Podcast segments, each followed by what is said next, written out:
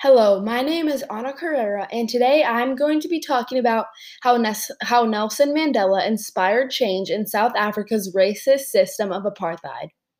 Well, first of all, Nelson Mandela has inspired change in South Africa's racist system of apartheid by gaining the community's trust, taking charge as president, and using his voice in the face of adversity. He will be forever one of the people that has most made change in today's society. Mandela managed to steer clear South Africa from apartheid even after being life sentenced to prison. In 1964, Mandela got charged for sabotage after standing up for equality. He decided he would make a speech from the dock to put the state on trial. He proclaimed, Our complaint is not that we are poor by comparison with people in other countries but that we are poor by comparison with the white people in our own country, and that we are prevented by legislation from altering this imbalance. This gave a realization that many people didn't see. At that time, citizens knew apartheid was a struggle for an abundant amount of people outside of South Africa. They didn't realize how strong it actually was happening in South Africa until Mandela actually mentioned it. He then goes on to mention Remember that the present government has always sought to hamper Africans in search for their education. There is compulsory education for all white children at virtually no cost to their parents, be they rich or poor. Similar facilities are not provided for the African children, though there are some who receive such assistance. African children, however, generally have to pay more for their schooling than whites. This is a sad but very true fact. African Americans have dealt with this far too long, and Mandela was able to get the attention worldwide to help fix this problem. It has been proven that in 1980, only 22% of the black population were enrolled in school in South Africa. As of now, there are 74% of the black population enrolled in school. This is a major increase, only proving that Nelson Mandela did change the schooling system for African Americans. In fact, Mandela has been recognized by many people because of all he did. Even President Obama had repeated, Let me tell you what I believe in.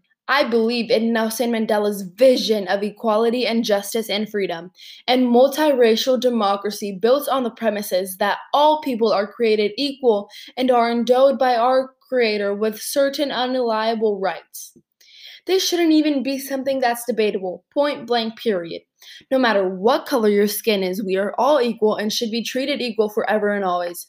President Obama is another great example of a man fighting for racial equality.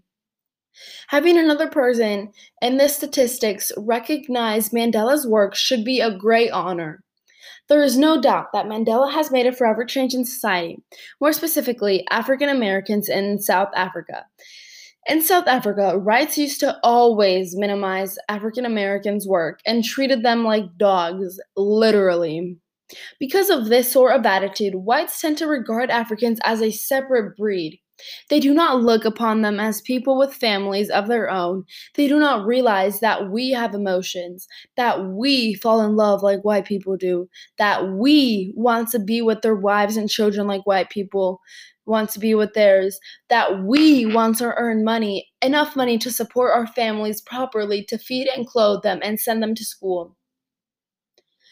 After almost 26 years in prison, Mandela ran for president of South Africa. Don't forget that while he was in prison, he used this time for good and gained the love of the people in the country. While he was imprisoned, many of his supporters didn't stop fighting and held protests in his name. When Mandela got released, he demanded.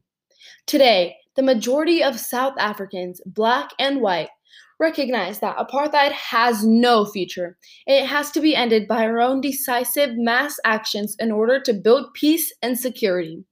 The mass campaigns of defiance and other actions of our organizations and people can only culminate in the establishments of democracy. This won the trust of the people of South Africa, and Nelson Mandela became president on May 10, 1994.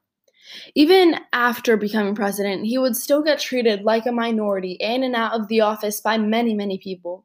He had to live like this for 19 more years until he sadly passed away. Mandela came to win the Nobel Prize in 1993 and finally got the recognition by all of his hard work.